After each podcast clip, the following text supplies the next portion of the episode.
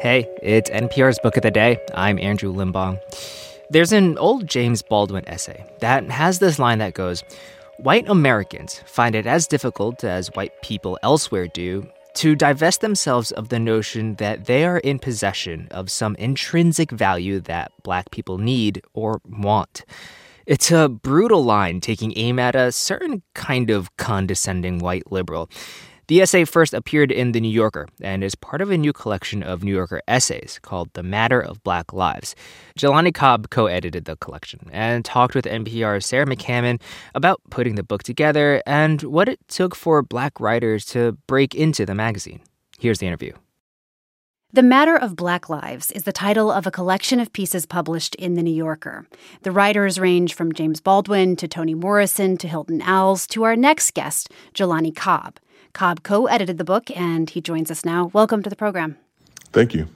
First of all, how did you approach this assignment? There are so many pieces you could have put in this book. How did you think about which writers, which pieces you wanted to include? Uh, very scrupulously. We looked at this in, in the summer of last year, and you know the aftermath of George Floyd's death, while conflict was raging, you know, across the country, and uh, the New Yorker uh, made, I think, a very wise editorial decision in republishing James Baldwin's Letter from a Region of My Mind, which is, you know, originally appeared in the New Yorker, but uh, has more widely been known as the essay "The Fire Next Time." And in that um, essay, he really kind of lays out the racial conflagrations of 1962 in a way that resonated really strongly with what was happening last summer. And so we started thinking that that could perhaps be a lens to think through a collection of work that in some ways could be thought of in dialogue with Baldwin across the years and across the decades. One thing I learned about that essay that I hadn't realized before from reading your commentary was that Baldwin's framing of the piece as a letter was really a reference to a long-standing genre at the New Yorker of uh, right. correspondents writing letters from all over the globe. But it's interesting that Baldwin was writing from his mind. What right. what does that mean, that framing? Well, I mean, it's interesting because you know, even to this day, there's, you know, the tradition in the New Yorker of letter from, and it's always a distant locale or you know the person is writing about a set of experiences that the reader is likely to not have had. And baldwin was writing about a neighborhood that is maybe 60 blocks north of the new yorker's offices. Uh, and so it wasn't a distant geographic locale but he was writing from a particular mindset and he used the frame of reference, Harlem as a frame of reference in his uh, autobiography to explain where that mindset came from. I think one of the most enduring themes in Baldwin's piece is his calling out of white liberals. He writes at mm-hmm. one point, Therefore, whatever white people do not know about Negroes reveals precisely and inexorably what they do not know about themselves. Mm-hmm.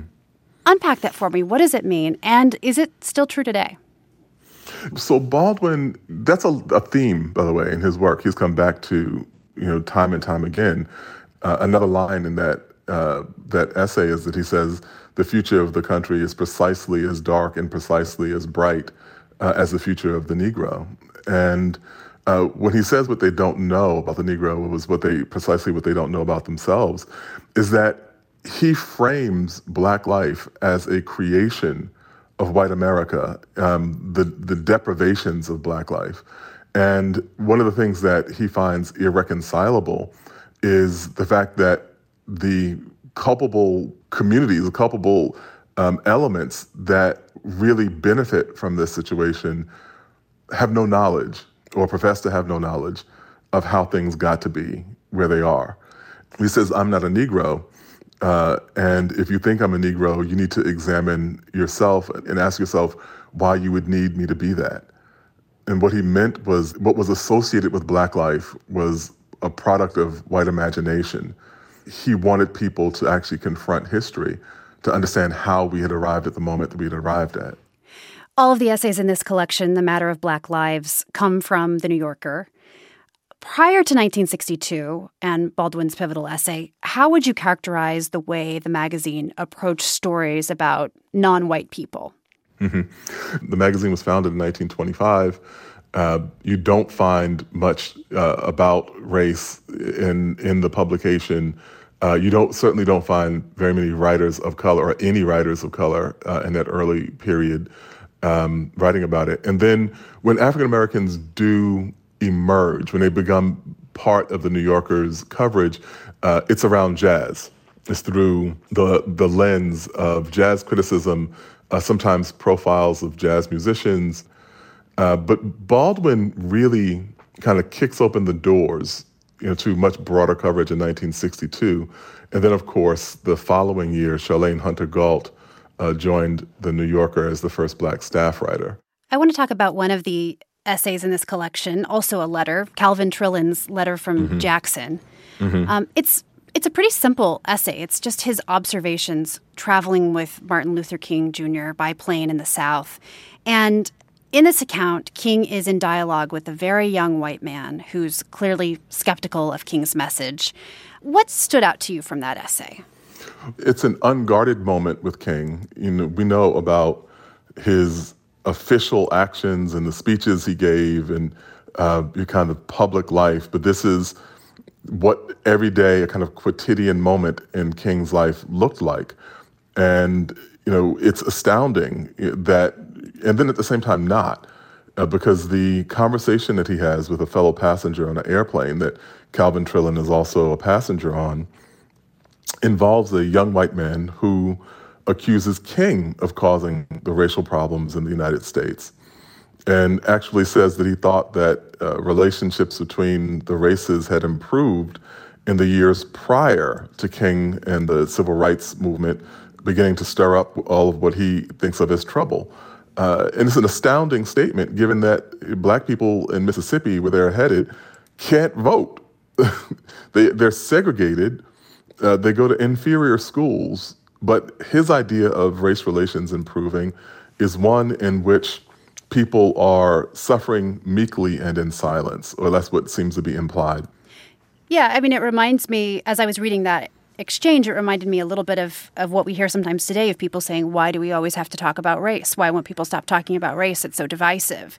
And it, it I mean, we heard some of that last summer, too. Sure. If George Floyd had died, in a society that was not stratified by race, it wouldn't have registered in the way that it did. It still would have been horrific, but people would have thought of it as this thing that just happened.